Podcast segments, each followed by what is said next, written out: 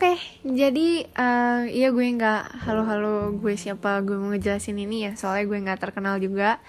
Uh, ya banyak orang nggak tahu gue dan cuma sedikit orang yang terlalu terbatas yang tahu gue. Jadi ya langsung aja podcast kali ini gue nggak nggak banyak riset terus gue juga nggak berlandaskan teori.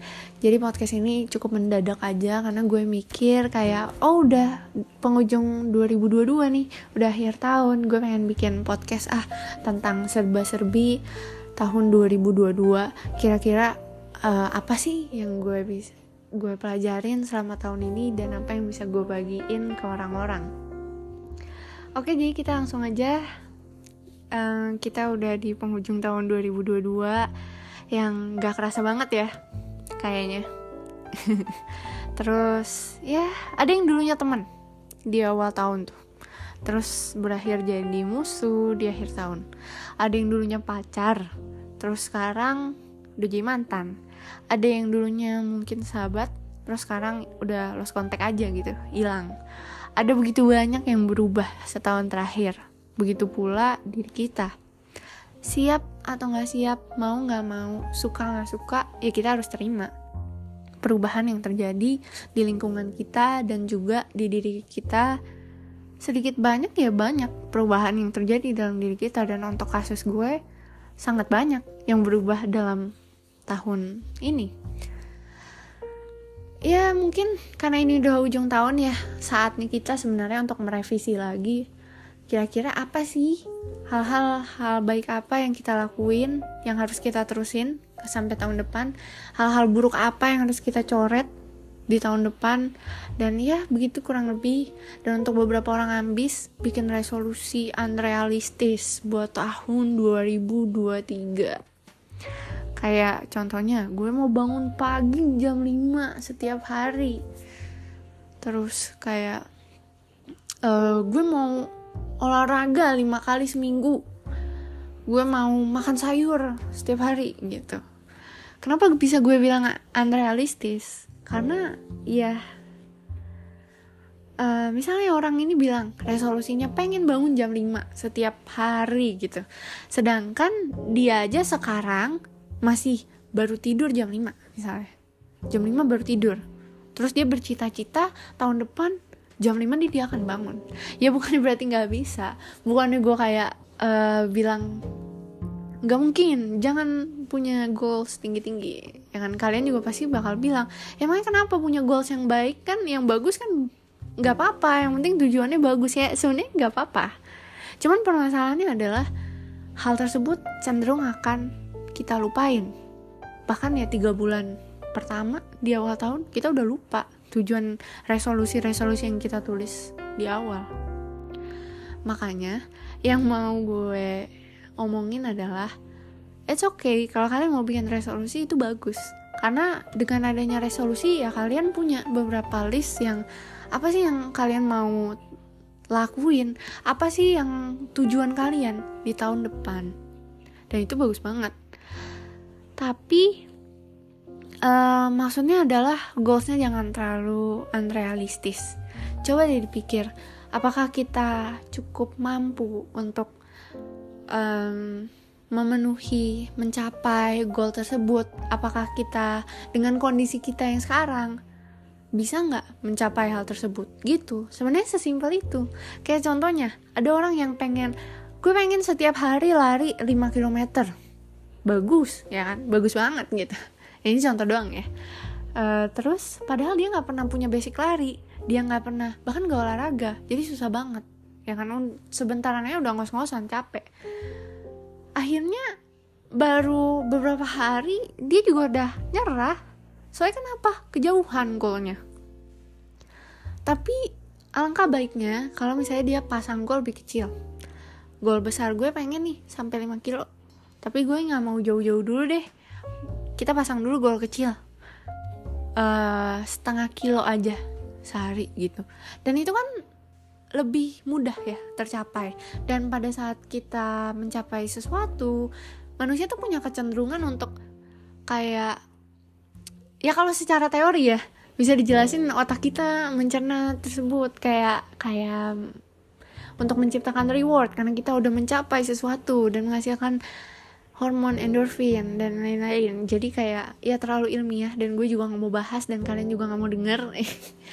Jadi ya maksudnya adalah intinya ada kita adalah selebrasi kecil di otak kita.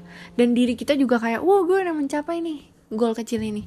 Dan ke depannya kita semakin semangat lagi buat mencapai goal lain lagi goal kecil lain goal kecil lain sampai akhirnya goal yang besar tadi bisa lebih mudah untuk terwujud nah itu urusan goal sekarang ada beberapa apa ya kayak yang paling banyak yang paling gue pelajarin banget di tahun ini adalah orang itu selalu datang dan pergi dalam hidup kita. Ada yang ngasih kesan baik, ada juga yang gue berharap dia gak datang lagi.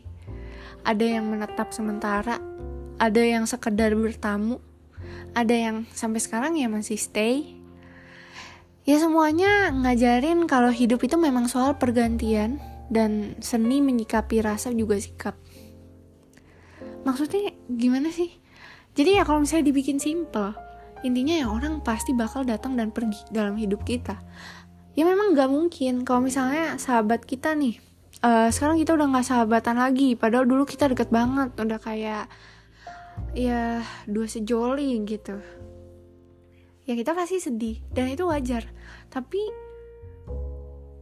uh, hal tersebut akan lebih mudah kita atasin kalau dari awal kita udah punya mindset kalau orang pasti datang dan pergi. Dan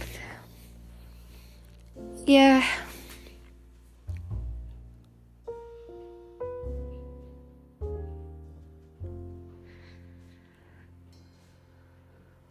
Jadi dari awal kita udah nyiapin mindset yang uh, oke, okay, gue seneng ada orang ini dalam hidup gue sekarang. Tapi ya gue nggak akan bisa berharap dia ada terus dalam hidup gue. Karena orang pasti akan datang dan pergi dalam setiap musim dan fase dalam kehidupan kita. Itu sih yang kayaknya teori banget yang ya uh, udah klise banget ya kayak diomongin di mana-mana tapi sebenarnya itu beneran loh kalau kita sadarin.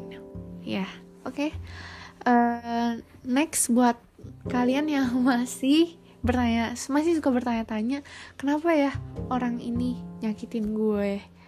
Kenapa ya dia kok tega nyelingkuhin gue?